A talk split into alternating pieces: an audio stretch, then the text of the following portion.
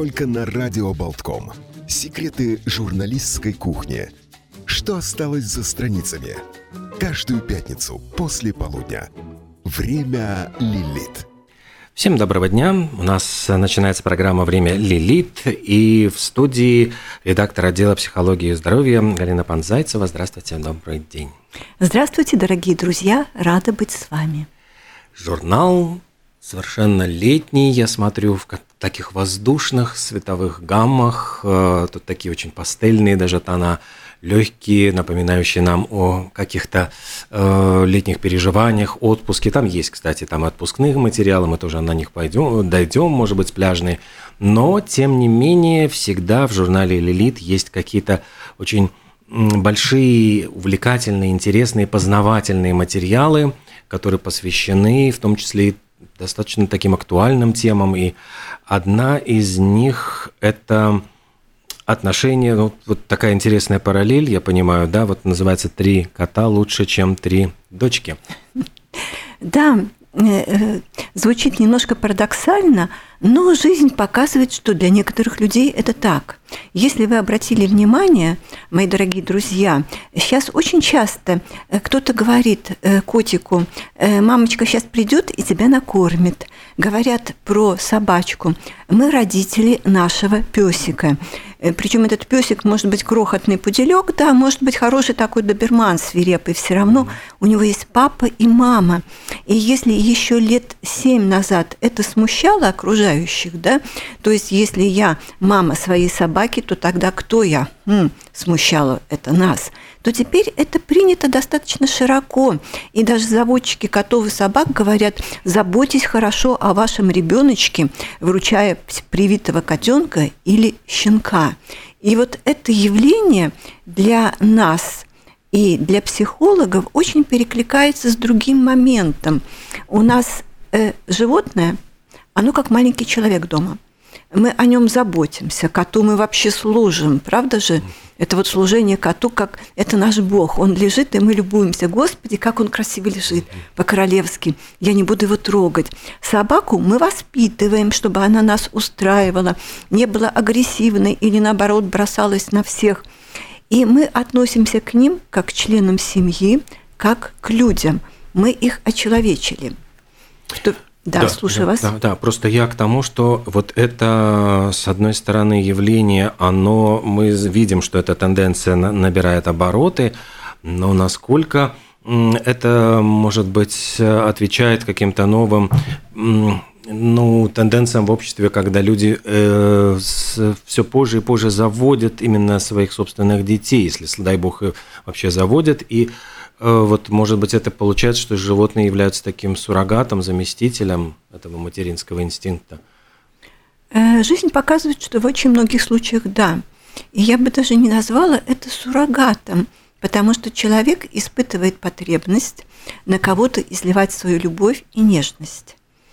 И в этом случае раньше заводили ребенка. От него еще потом и польза была – Сейчас, когда ты хочешь кого-то любить, ты можешь завести домашнее животное. Причем ты будешь с гарантией знать, что это домашнее животное будет тебе отвечать на твою любовь своей любовью, будет к тебе привязано. Ведь с ребенком еще как? Э, пока маленький вроде любит, но шалит, вредничает, капризничает – подрастет, подростковый период, вообще будет кричать, мама, ты дура, папа, ты ничего не соображаешь, ведешь себя как пятилетний. С животным все предсказуемо, это проще. И вот эту потребность в эмоциональной привязанности может вполне заменить для современного человека э, хорошо воспитанная собака. Так показывает жизнь.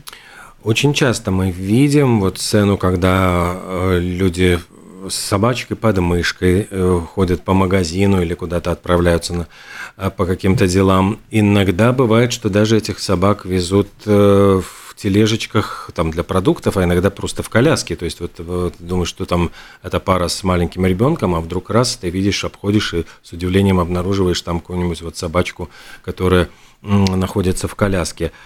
Каким образом действительно вот это не является ли каким-то все-таки ну, не знаю, ненормальным явлением, отклонением от психики, поскольку я знаю, что там есть комментарий психолога тоже ведь в этой статье. Эм, понятие нормы – вещь очень растяжимая.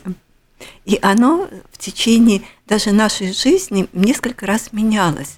И вот сейчас мы беседовали на эту тему, обсуждали явление э, собака или ребенок взаимозаменяемы. Мы говорили с Иреной Голуб, с известным нашим гештальт-психотерапевтом, и она сказала, что семья претерпевает огромные изменения в наши дни. Если взять ситуацию 100-150 лет назад, да еще 50 лет назад, нужно было разделение обязанностей в семье, потому что и работать, и э, следить за домом, и воспитывать детей было очень тяжело. Э, я уже не говорю про ситуацию 150 лет назад, когда чем больше детей в крестьянской семье, тем больше дармовых работников, да, это прекрасно. Но а их не должно быть слишком много, а то участок делить слишком угу. придется между ними. То есть э, семья была необходима для выживания человека. Сейчас это абсолютно ушло в прошлое. Вам не нужно заводить детей, чтобы они вас кормили и поили на старости. Не нужно. И вдруг оказывается, что тогда некоторые люди предпочитают или вовсе обходиться без детей, замыкаясь на своем партнере. И это нормально, что в этом патологичного. Или они заводят домашнее животное, и не одно, о котором заботятся, получают от него эмоциональную привязанность. И мы не можем это тоже считать ненормальным, потому что человек полноценный член общества, но он любит своего кота – приносят ко мне друзья, один раз принесли кота купать, потому что у них горячей воды не было. А по графику кота надо купать в этот день. Его привезли в коляске, он был укутан как ребенок, чуть ли не в конверте. Этот кот выглядел таким несчастным, он смотрел на мир с безнадежной тоской во взоре. Его искупали и увезли. Но ведь по сути котов купать вредно, особенно часто. То есть произошла полная подмена котом ребенка. В этой ситуации, конечно, кот несчастлив. Но мы про это поговорим потом. То есть семья не нужна человеку для выживания, только для эмоциональной привязанности, для интеллектуальных бесед. И если тебе есть с кем поговорить, берешь себе собаку, чтобы она была к тебе привязана, и все. Так? А кошка или собака? Вот вы уже упомянули о некоторой разнице, о том, что Кошки чаще становятся таким объектом обожания, которым служат, собаки все-таки к ним требования построже. Вот э, от чего зависит, выбирает человек кошку или собаку как своего социального такого партнера? Э, это зависит от характера человека. Если кто-то любит строить, э, быть авторитетом, то он, скорее всего, заведет собаку, да еще крупную, нуждающуюся в дрессировке – если кому-то очень нужно, чтобы его любили, он заведет себе любую собаку, потому что она дает собачью преданность. Если нужно на кого-то изливать свою любовь, конечно, заведешь кота. Ты будешь ему служить, а он захочет, будет тебя любить или нет. Да, и вот этот момент, да, тоже очень интересный. А, насколько ведь э, все-таки век животных не очень долгий, вот это получается ведь очень сильная такая эмоциональная травма, когда животное стареет, а потом уходит из жизни. И, в общем-то, это ну, неизбежные какие-то вот моменты, которые, в принципе, э, переживают вот владельцы животных, поскольку их век сильно ограничен по сравнению с человеческим. Знаете, это действительно очень большая потеря, потому что э, вы вкладываете в это создание часть своей души. И оно, э, и собака, и кот, они даже начинают вести себя по-другому. И я с большим уважением отношусь к горю человека, который потерял, предположим, собаку, алабая, э, после 18 лет совместной жизни. Иногда, знаете, бывает так, что в этой семье этот пес единственный взрослый человек, на которого можно положиться, и он уходит из жизни, а он был верен всегда.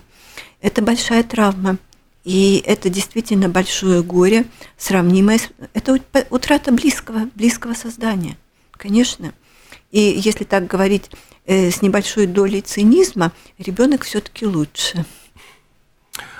А, насколько мы можем говорить о том, что животные, ну, не то чтобы эволюционируют, но во всяком случае вот у меня создается впечатление, что за какие-то вот 100-150 лет и сами животные, их отношение вот эм, к своим хозяевам тоже меняется, они становятся, ну, что ли, более, кажется, прямо разумными и более отзывчивыми, то есть не происходит ли тут какой-то тоже процесс, эволюция, какой-то в, в ходе, может быть, селекции, отбора животных, что они выживают именно те, которые умеют лучше контактировать с человеком, лучше читать его мысли, лучше подстраиваться под него. Вы знаете, вы совершенно правы, и вы нашли очень интересный подход. Действительно, животные меняются – Э, если поговорить с ветеринарами, они начинают болеть в огромном количестве теми же болезнями, которые болеют люди. Это э, больное сердце, это онкология, то есть те болезни, которые возникают у нас из-за необходимости приспосабливаться к жизни в обществе, они же появляются и у животных, и у котиков, и у собак. И знаете что? Мы ведь Э, вроде бы с благой целью отбираем у животного смысл его жизни. Потому что овчарка – это умный и всегда агрессивный зверь, потому что ее функция – защищать стадо от волка. Она принимает решения самостоятельно. Она живет свободно на воле, это партнер чебана. Логично, пастуха. Мы держим ее э, во дворе, крохотный участок, мы заставляем ее э, быть слугой в доме. И э, подавляя агрессию, мы тем самым подавляем интеллектуальные способности этого создания, да, и мы лишаем животное, которое живет с нами, его животной души. Ведь кот – это независимое создание, которое ходит само по себе и утром приносит вам э, мышь, да, невинно убиенную, что человек, он себе ее не добудет. Или голубей, как приносил нам наш кот, да. Хочешь, не хочешь, скажи спасибо, принимай подарок, ты член его стаи. Сейчас этот кот, он на птичку посмотрит, хозяева в обмороке, не смей ее ловить, у кота сердечная болезнь. Ему хочется поймать птицу, а любимый человек говорит нельзя. И это вот очень тонкая, деликатная вещь. Люди, которые вот э, живут с животными, какие я читал вот даже недавно материал о том, что о тех выгодах, которые дает э, домашнее животное, не говоря уже о том, что это, конечно, позитивные эмоции, но это ведь еще коты, говорят, оказывают и какое-то благотворное действие своим мурлыканьем, они способны собаки стимулируют вести более все-таки активный образ жизни, заставляют вот выходить с ними на прогулку. То есть вот очень много есть каких-то таких позитивных моментов, которые ну, вот отмечается, что владельцы домашних животных, они более мотивированы вот на какие-то такие вот вещи. Эм, встречный вопрос личный. А у вас кот есть? Нет. Вот понимаете, заводишь кота и думаешь, у меня будет домашний угу. психотерапевт. Он будет сидеть у меня на коленях, нежно мурлыкать. Я буду его гладить. Получается, исчадие ада, которое будет тебя в 4 утра, прыгая по твоей кровати и требуя еды. Он учится открывать любую практически дверь, включая светодиодную, да, и э, он приходит к тебе, когда он хочет, чтобы его погладили, но никогда ты хочешь, mm. да. И здесь нужно очень много времени провести с этим животным, чтобы вдруг понять, у тебя высокая температура, серьезная болезнь, врачи не знают, от чего она, и вот этот вот злобный, одинокий кот вдруг начинает приходить к тебе и спать на твоем плече, и мурлыкать, и ластиться. Но как только диагноз появляется, и ты идешь на лад, он опять покидает тебя и преподносит свои фокусы. И вот это очень спорный вопрос. Э, психотерапевт э, угу. помогает ли тебе кот или нет? С собакой, да, конечно, вы будете гулять. Вы будете гулять два раза в день, вы будете гулять три раза в день. Вам скажут, что если вы не гуляете с этой собакой по два часа утром и вечером, она заболеет, у нее будет сердечное страдание, она может умереть, и вы будете привязаны к этим прогулкам и к этому животному всю свою жизнь. Вы не сможете уйти в гости. В 9 часов вам нужно будет бежать домой вместе с вашей женой, чтобы вывести ее погулять. Не явится ли стресс от этого куда большим, чем радость от прогулки? Так что это очень надо думать. В первую очередь надо любить. Э, вот всегда, я помню, в детстве еще все время ставился именно вопрос вот о том, что когда там мама, давай вот возьмем котика с улицы или там что-то еще, вот э, мама всегда строго говорит, кто будет нести за него ответственность, кто будет отвечать, потому что ты поиграешься, тебе вот это все надоест, это ляжет на плечи взрослых, ребенок в крик, в плач, да я, да и сделаю, но мама говорит, вот э, я, я, но я знаю точно, что это так произойдет. А ребенок вот и животные, насколько это вот э, отдельная, может быть, тема даже. Но если в семье есть и ребенок, и животные.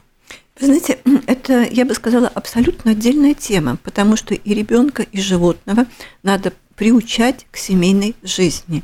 И если у вас есть кот или собака, и появляется ребенок, то животное будет всегда ревновать вас – к этому новому объекту. И вам нужно будет учиться строить отношения между ними, и это будет зависеть от вас. И знаете, если вы возьмете котика вашему ребенку 7 лет, все равно для котика хозяином будете вы, а не ребенок. Ребенок может быть объектом заботы, его и покусать можно, и поцарапать. И все равно от родителей будет зависеть то, как это животное относится к ребенку. Вот этот разговор, кто будет гулять и так далее. Погулять можно, но главный все равно взрослый. Вот мы тут переходим к э, второй части этой статьи, поскольку одна касается того, что э, животные, вот коты и собаки э, заменяют ребенка и практически к ним отношение как к ребенку, и люди многие воспитывают их как детей, но и к детям тоже относятся вот, пере, вот обратная сторона примерно так же, как к котику и к собачке вот в семье. Э, я сейчас объясню эту мысль и эту тенденцию. У нас постепенно ребенок превратился исключительно в объект заботы, как котик или собака, и приложение усилий со стороны родителей. Э, он э, чуть ли не с рождения записан в школу, в кружки, в сад – занимаются очень интенсивно его развитием, возят туда-сюда, потому что разговор нужно две машины чтобы возить ребенка кому-то. Это нормально, да? И когда ребенок не э, задействован родителями, он сидит с компьютером, с телефоном, и э, его уже не лишишь этой виртуальной жизни. И что получается? Ребенок, он должен быть, а, удобным для родителей, дрессированным хорошо, ходить туда, куда мы его водим и куда отправляем. Он должен вести себя прилично, и он его нельзя выпускать как домашнего кота, потому что мир вокруг страшен и опасен. Да? Хотя, честно говоря, он гораздо менее опасен, чем был во времена нашего с вами детства. Он намного безопаснее. Вы играли на стройке? Конечно. Я помню, у нас э, это было сколько случаев и в классе, когда мы там все вместе уходили там бросать карбид в воду, потом бросали в костер какие-то странные штуки, найденные на стройки, и в результате там один из нашего класса мальчик получил травму, потому что она, ну, был взрыв, и э, ему просто в лоб залепило, ну, слава богу, что не в глаз, но он ходил, потом у него была на лбу просто это отметина, э, вот какой-то кусок железки, который вот э, взорвался.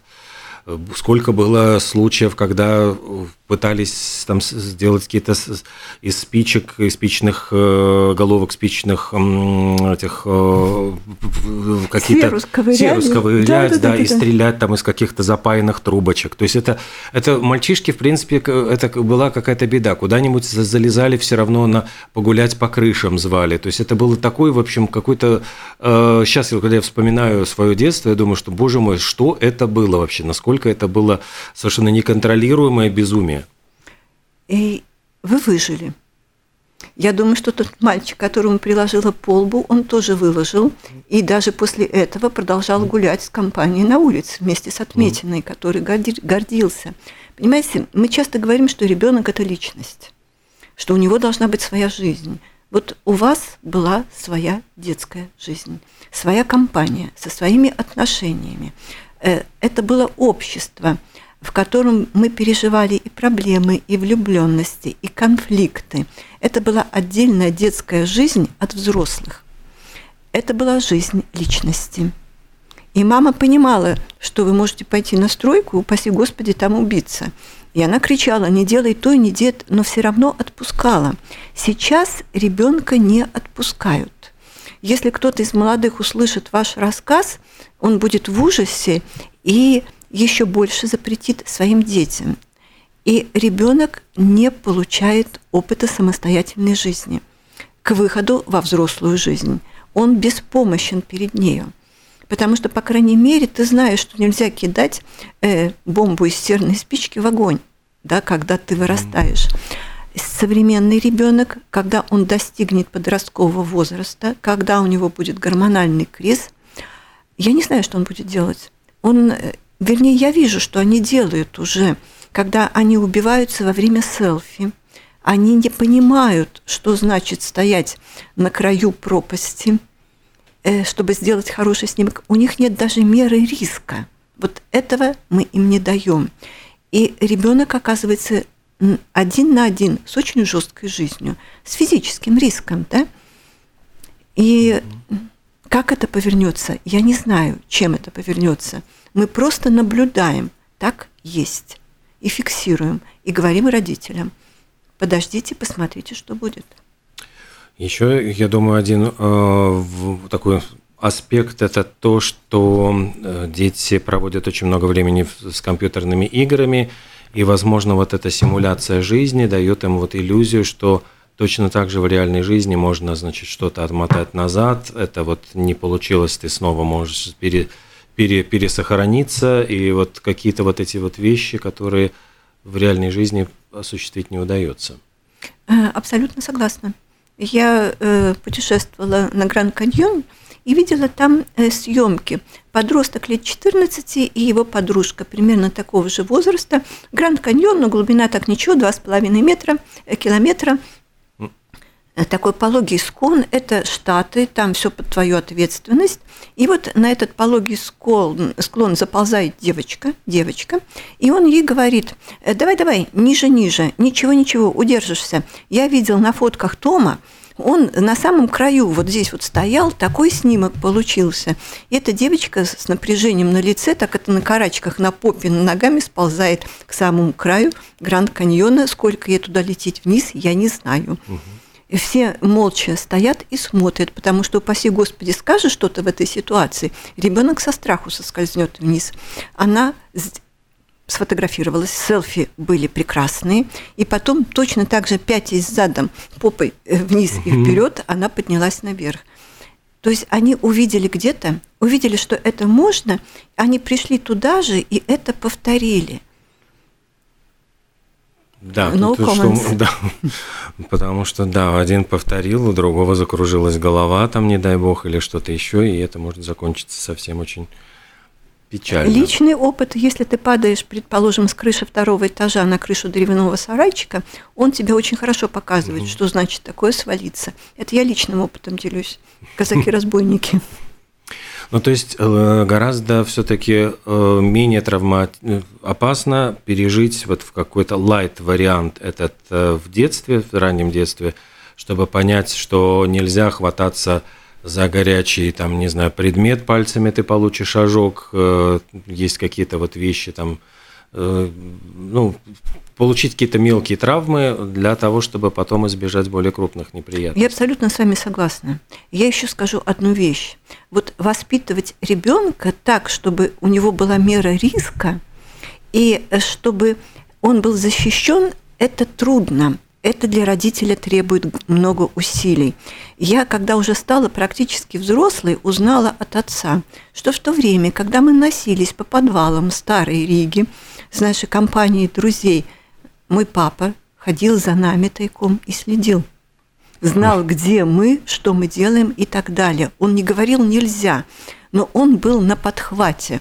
Помните, как в той притче, когда папа отправляет в первый раз сына поездом к бабушке с дедушкой и говорит, когда станет совсем тоскливо, открой записку в вагоне. И вот мальчику одиноко, вечер тоскливо, он разворачивает записку, там написано «Я в следующем вагоне». Да? Вот этот вариант, он, мне кажется, для современных родителей неподъемный. Ведь тяжело же. Ведь надо же бросить все свои дела и поехать за этим ребенком, пойти за ним, контролировать, еще подумать, как бы тебя не поймать. Нет.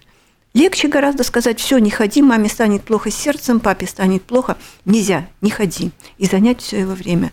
Вот это мое личное мнение. Буквально, по-моему, день назад был очень интересный у нас разговор здесь, в этой студии, э, с молодым музыкантом, вот, который принимал участие в несколько раз в конкурсах. И вот я его спрашивал как раз о том, что, в принципе, сейчас э, ограждают детей от всякого стресса, и даже в некоторых школах, я знаю, европейских, по-моему, запрещали оценки, потому что оценки, а вот а, они, значит, оценивают возможности, ребенок может получить моральную травму, что кто-то лучше его, а, у кого-то оценки выше, а он тогда, значит, будет чувствовать себя несчастным, обделенным. А ведь конкурс как раз-таки это всегда э, победа или поражение. И ну, конкурс ранжирует, в общем-то, отсеивает, может быть, менее талантливых и дает, э, выделяет более талантливых. И вот этот вот музыкант, он как раз говорил о том, что да, он говорит, что вот он в одном и том же конкурсе участвовал 4 года подряд для того, чтобы получить первое место. В первый раз он вообще не прошел, во второй раз он прошел, отсеялся на первом туре, в следующий раз он занял второе место, и вот на четвертый раз он занял первое место, проходя вот, ну как вот э, через все, вот понимая уже, получая вот какой-то опыт вот этих ошибок и в том числе и разочарований. И без этого, возможно, и не будет никогда, вот если ну, человек не э, проходит вот такое какое-то вот какое-то испытание, он не может без этого стресса выступать даже. Но вот другой э, отметил, кстати, собеседник говорит, что э, просто играть ровно, без э, волнения э, – это будет абсолютно никому не интересно. То есть музыкант должен волноваться, он должен переживать, он должен испытывать эмоции, которые должны потом, ну вот они передаются слушателям. Э, да, какое глубокое замечание. И наша жизнь, мы никогда ведь не будем лучшими во всем. Э, может быть, мы ни в чем не будем лучшими. И будем средними. И мне кажется, что надо учить человека, ребенка, э, как радоваться жизни. В чем заключается радость жизни? А не в том, что если ты потерпел поражение, да, какая травма, Господи, не дай Бог. Угу. У тебя будет столько поражений в твоей жизни, и на них ты растешь. Если ты не будешь расти на поражениях, ты э, окончишь жизнь, ну не знаю, хуже, чем дворником. Дворник достойная профессия. Есть, ну, есть же даже, по-моему, такое крылатое выражение: не важно, сколько раз ты упал, важно, чтобы ты поднялся на один раз больше. Да, конечно. Есть, а, Говоря, может быть, ну вот у нас, я смотрю, уже, наверное, нужно будет переходить, может, к другим материалам. А, есть несколько очень интересных, я видел там пляжные материалы в номере, такие достаточно легкие, интересные, пикантные. Может быть, несколько слов о них, перед тем, как мы расскажем еще об одном большом а, материале вашего авторства. Эм, в этом номере есть прелестный материал, советую почитать э, девушкам, с игривым названием «Что скрывают его плавки».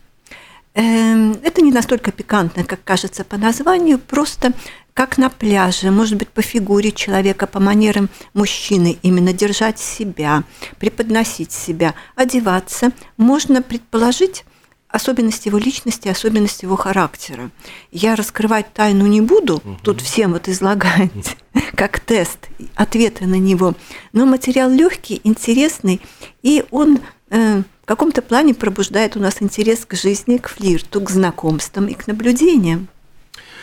Говоря о действительно о флирте, о любви, о наблюдениях, э, вот большой материал, который называется, по-моему, другая любовь, да, в этом номере также присутствует?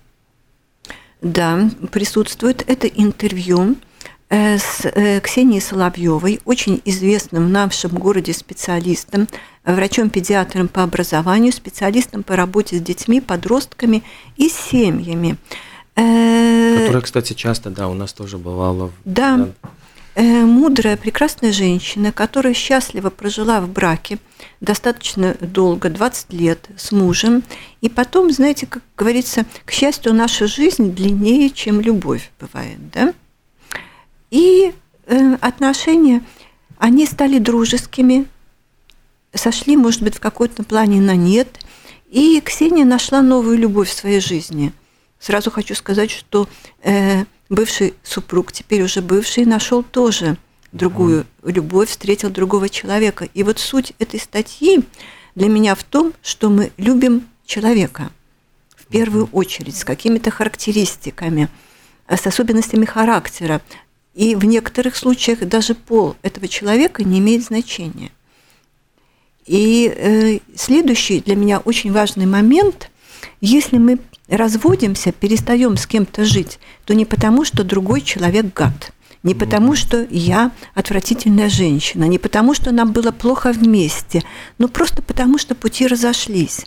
И я часто беседую с людьми, э, вот в следующем номере будет материал с таким э, Ильей Колмановским, может быть, вы знаете, да, э, который у него был первый удачный брак, счастливый, и у него сейчас второй счастливый брак.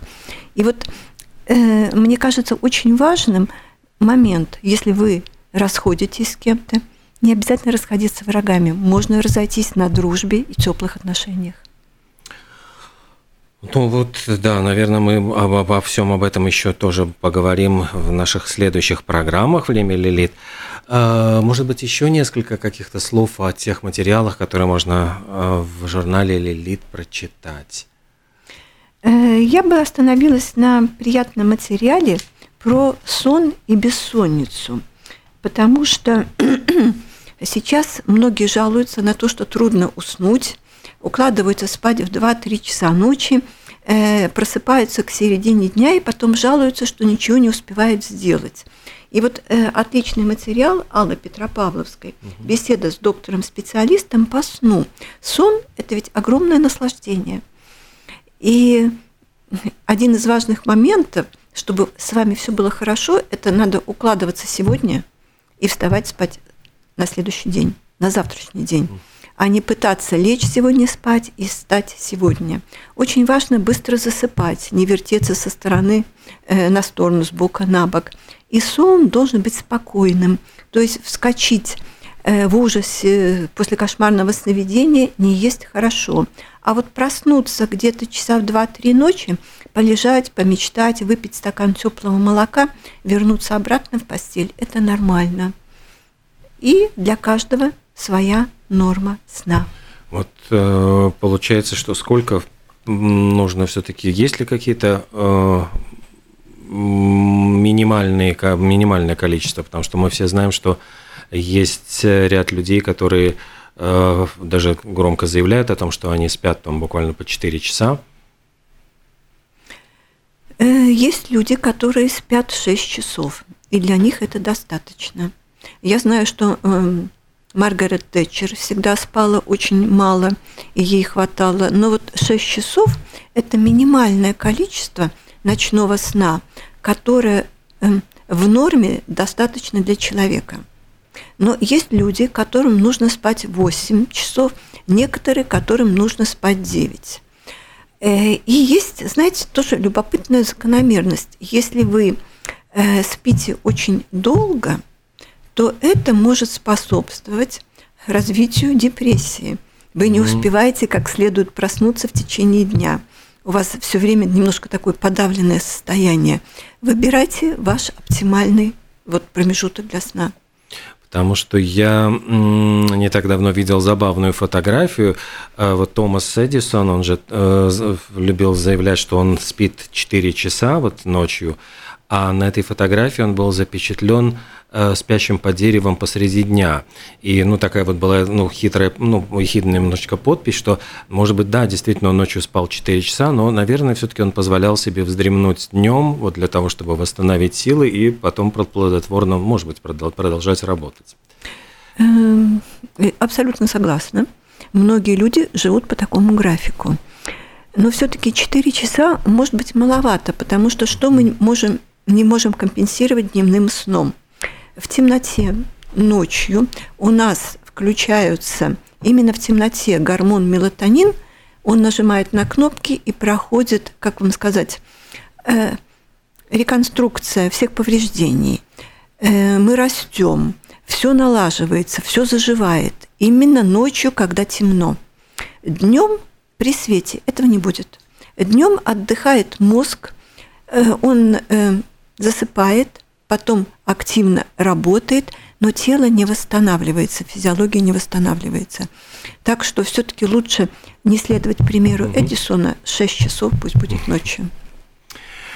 Ну что, у нас буквально минуточка. Еще, может быть, какой-то есть интересный материал в журнале «Лилит», о котором стоило бы упомянуть, хотя бы заинтриговать слушателей. Хм. Э, я бы назвала интересным материалом э, очень приятный текст «Дом с пионами. Как живут импрессионисты». Это Алла Петропавловская описывает интерьеры э, в стиле, э, скажем так, в стиле импрессионизма. Э, как привнести эти жизнерадостные ноты в свою квартиру, в свое жилье. Мы ведь все обожаем импрессионистов, потому что это краски, это настроение, и это всегда жизнеутверждающее. И вот этот момент э, с э, прекрасным дизайнером э, Ириной Ранглер они обсуждают здесь в журнале. Ну что же, спасибо большое. Журнал, э, э, журнал «Лилит» и программа «Время Лилит», в, котором мы, в которой постоянно мы рассказываем какие-то очень интересные, э, может быть, моменты, которые выходят за рамки вот самих материалов, обсуждаем историю их создания, какой-то бэкграунд, который вот позволяет лучше погрузиться в эти все очень увлекательные статьи. Галина Панзайцева, редактор отдела психологии и здоровья, сегодня была в нашей студии. Спасибо большое вам. И до новых встреч. До свидания. Спасибо всем.